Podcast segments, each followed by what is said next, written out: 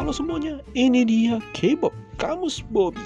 Kali ini Bobby bakal membahas tentang filosofi dari kata milenial. Yap, banyak yang menganggap anak milenial itu merupakan anak-anak remaja pada saat ini dan merujuk pada sebutan bocil. Padahal bila kita melihat pengertian menurut kamus umumnya, milenial merujuk kepada orang-orang yang dilahirkan pada tahun sembilan puluh sampai dua ribu. Artinya, orang-orang milenial memiliki jarak usia dua puluh sampai empat puluh tahun. Nah, di sini banyak yang terjadi salah kaprah.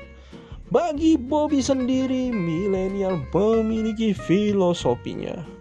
Milenial minatnya leha-leha, niatnya ngayal-ngayal.